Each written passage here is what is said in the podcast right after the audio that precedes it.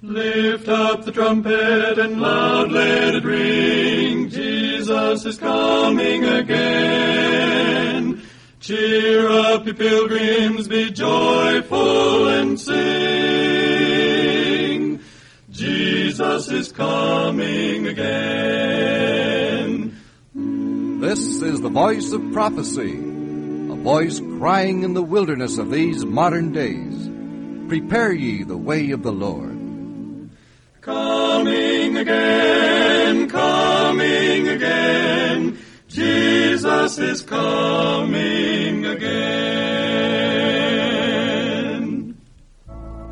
From our Voice of Prophecy studios in Los Angeles, California, we welcome you to this half hour of inspiration.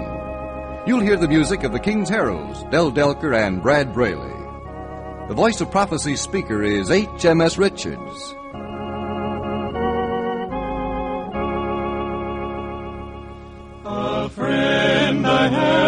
Called Jesus, whose love is strong and true, and never fails howe'er 'tis tried, no matter what I do. I've sinned against this love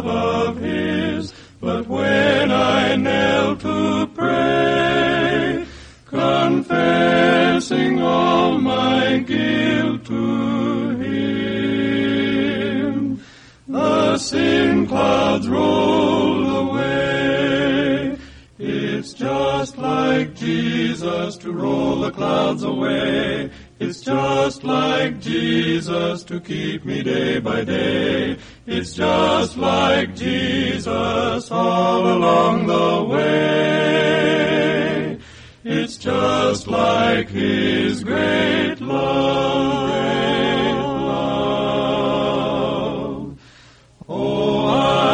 Sing forever of Jesus' love divine, of all His care and tenderness for this poor life of mine.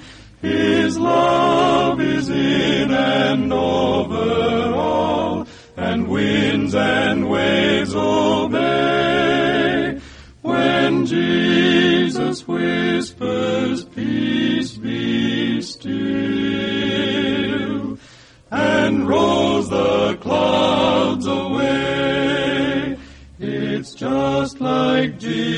Jesus to roll the clouds away. It's just like Jesus to keep me day by day. It's just like Jesus all along the way. It's just like His great love,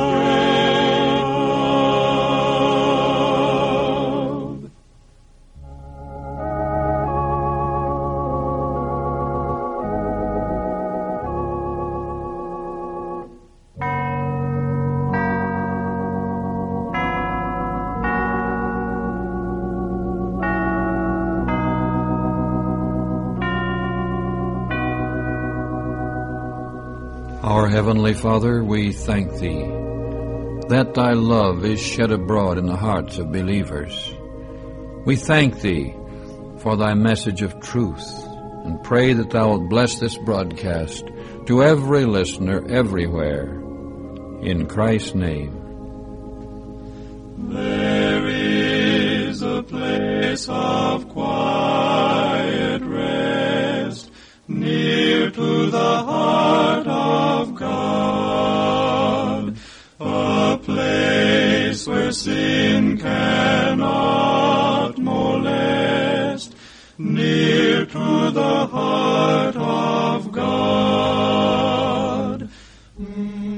Jesus, blessed Redeemer,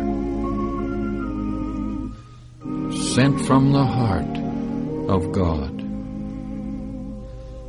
Hold us who bow before Thee.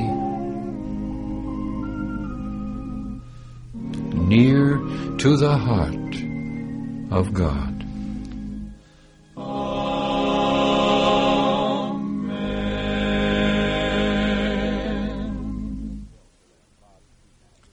Del Delker and Bob Seamount invite us, in the words of the old spiritual, into a closer communion with each other and with God.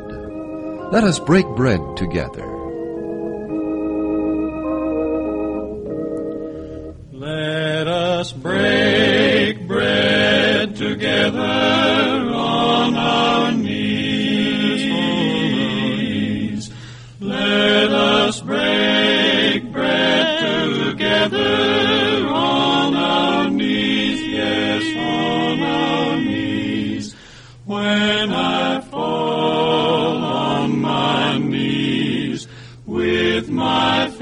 to the rising sun.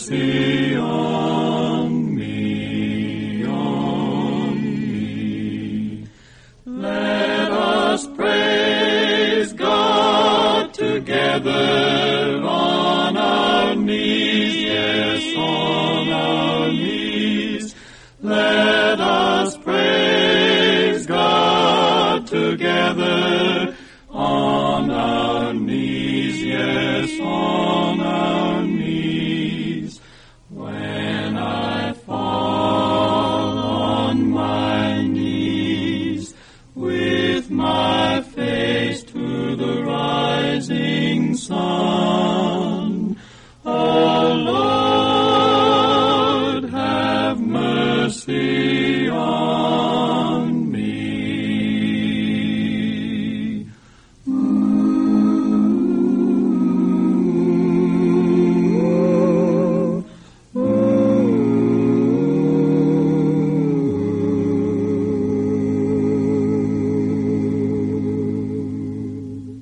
Jerry Dill, our quartet bass, has a solo for us now. The Living God.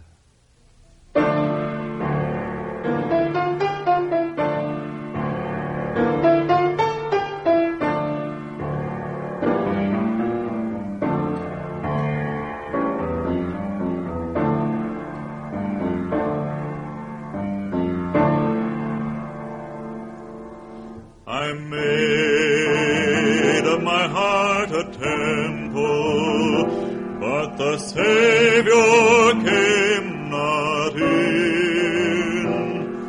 For its aisles were cloyed with malice, and its bells were choked with sin.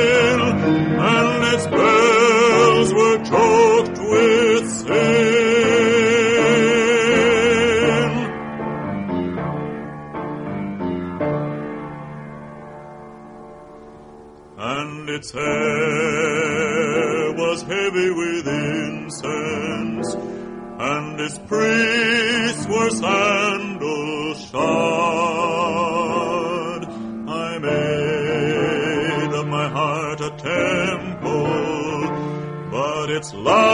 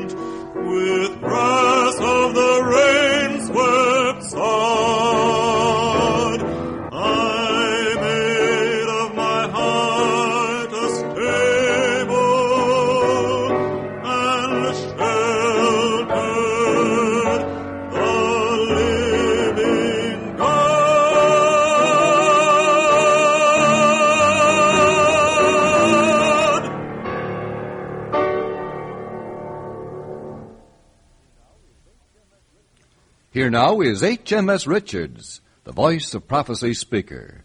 His subject Are there real people in space? A subject which a few years ago had been laughed out of court, of course, today is taken seriously by millions of people.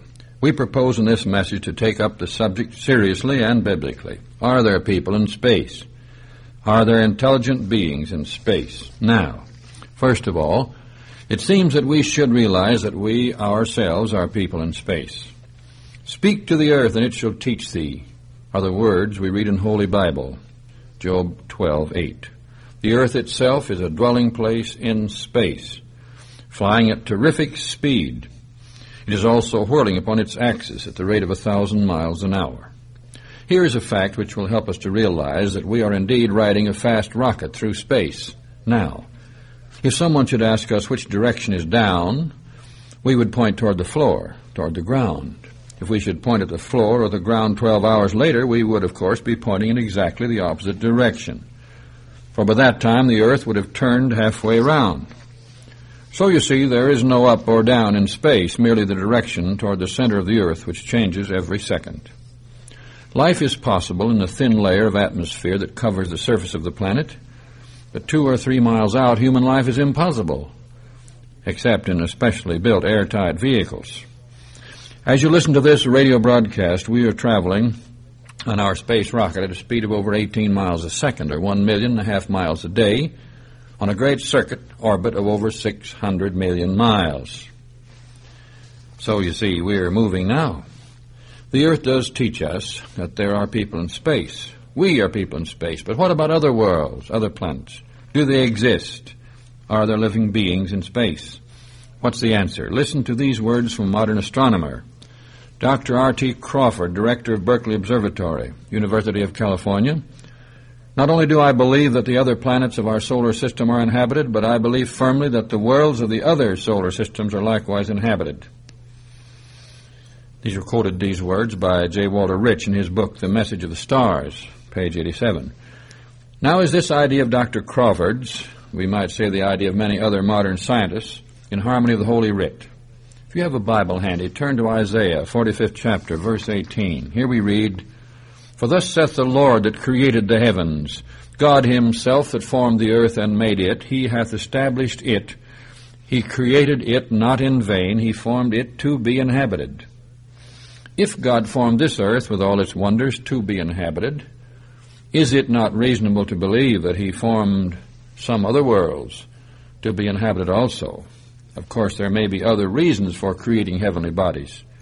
We know that our moon is not the habitation of living beings, but was created for its specific purpose and contributes to the welfare of life upon the earth. Still, the general idea seems sound. If God created this planet of ours to be inhabited, we may logically expect that this was his reason for creating other planets. Let us take a brief look at the other members of our Sun family. Mercury, little brother planet nearest the Sun, seems to have no atmosphere. exhibits phases like the moon. Probably is very, very hot. The next planet, Venus, often called the twin sister of the Earth, shows a beautiful ring of light, evidence of an atmosphere. Like Mercury, it seems to have no moon. Next comes our Earth. After Earth is Mars, the red planet. Not quite as large as Earth. A person weighing 160 pounds here would weigh only 57 pounds on Mars. Her winters, twice as long as ours. Two white polar caps prove the existence of water, or some think frozen carbon dioxide, or dry ice as we call it. Its atmosphere may be much rarer than ours. Jupiter is our nearest large planet. In fact, it's the largest of all the planets in our system, 1,300 times as large as the Earth. Its year equals 12 of ours. A man standing on the Earth's equator travels about a thousand miles an hour with the rotation of our planet. On Jupiter, he would travel 28,000 miles an hour. The clouds of Jupiter are so dense that astronomers have not been able to see its surface. On these clouds, there's a great red spot about 30,000 miles long and 10,000 miles wide. It seems to be an island of frozen ammonia, the gas often used in refrigeration plants. If it is, the surface temperature of Jupiter must be very low, 37 degrees or more below zero. We really know little about conditions on Jupiter, but we do know that it has at least 11 moons. Saturn, the least dense of all the planets, is light enough to float in water. It was the most remote planet known to men before the telescope was invented. It has nine moons, one of which moves in the direction opposite to that of the others. Saturn, with its three concentric rings of glory composed of untold millions of tiny moonlets, and its family of nine moons, is a thing of beauty and a joy forever. After Saturn comes Uranus, barely visible to the unaided eye, if you know exactly where to look. We know little of it and its four dim moons. We know still less of Neptune, discovered by mathematics before it was seen by means of a powerful telescope on September 23, 1846. As far as we know, it has one solitary moon. It takes Neptune 165 of our years to travel once round the sun. It has traveled only a little more than halfway around since it was discovered. And the last discovered of our solar family is little Pluto. First seen when Clyde Tombaugh turned the telescope of the Lowell Observatory at Flagstaff, Arizona, toward the constellation of Gemini on January 21, 1930. It takes 250 years to make its journey around the sun. Imagine the length of its summer or winter, if it has seasons. Can life exist on any of these planets? Except the Earth, we do not know. But we need to remember that there may be forms of life of which we are entirely ignorant. We need to remember, too, that our sun is not the only sun in the universe. We live in the center of what is called the Milky Way system, a lens-shaped assemblage of glowing suns or stars. One astronomer, Dr. Gerard Kuiper, says that there are one billion of these blazing suns in the Milky Way. Others say that two billion have already been photographed in our galaxy. An additional 500 million will soon be added when the filming is done by the 200 inch telescope on Mount Palomar. Some even believe that the astronomers may reveal 40 billion suns in the Milky Way. Well, 1 billion or 40 billion, what difference does it make? Both figures are absolutely incomprehensible to us. Our Sun has at least nine planets in his train. Suppose these billion or 40 billion other suns in our own galaxy have an average of nine planets each, or even one planet each. And suppose one planet in nine is inhabited. Just think of the hundreds and hundreds of millions of inhabited worlds. But that isn't the end of it. Astronomers tell us that our Milky Way system, or island universe, is only one of at least 200 million other galaxies which they know to exist beyond the limits of our most powerful telescopes. Who knows how many more hundreds of millions of galaxies, with their billions of blazing suns? and billions upon billions upon billions of inhabited worlds that may exist. The thought overwhelms us. When we go out at night and look at the glowing sky, we may point our finger in almost any direction and say, There's life there. There's life there. There's life there. And why not? For do we not read in the Holy Scriptures, and I'm quoting Isaiah 40, verse 15, Behold, the nations, that is, the nations of this world, are as a drop of a bucket, and are counted as the small dust of the balance. Behold, he taketh up the isles as a very little thing. This earth with its nations is only a small part, like the tiniest imaginable grain of sand on the face of the desert, in comparison with all the immeasurable immensity about us. Think of Arcturus, that majestic sun flaming through the sky, a thousand times larger than our sun. Is it not reasonable to believe that that great sun draws with him a mighty train of planets on which intelligent creatures reside? Here are the words in the book of Job. Canst thou guide Arcturus with his sons? S-O-N-S. Job 38:32. That isn't all. There is further evidence, direct from the Bible, that there are dwellers in the heavens. Turn to the 12th chapter of the book of Revelation, verse 12. Therefore rejoice, ye heavens, and ye that dwell in them.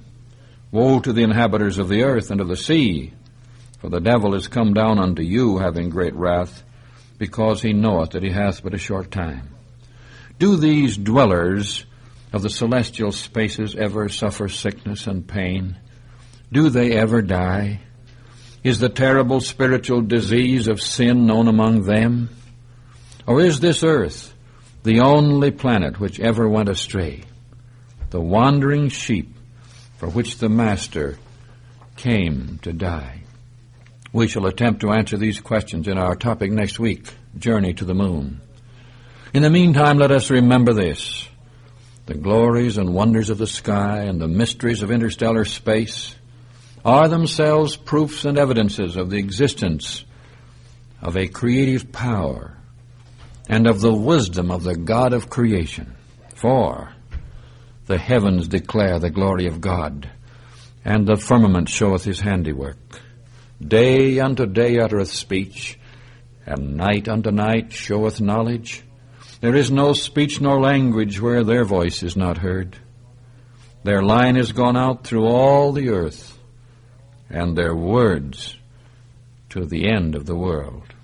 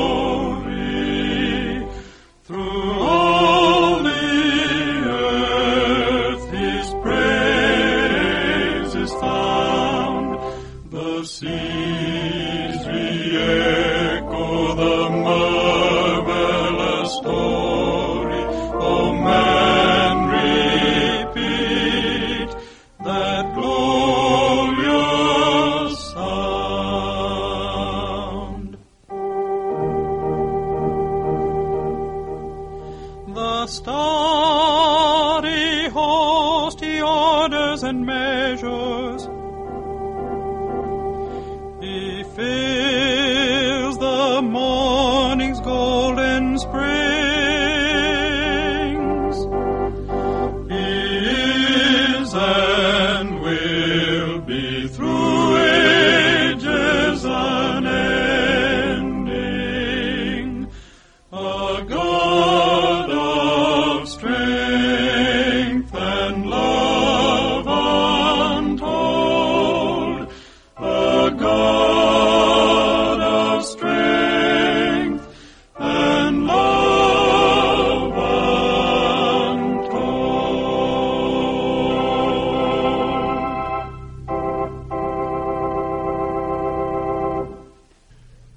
We say, Have faith in God. Behold the stars on high.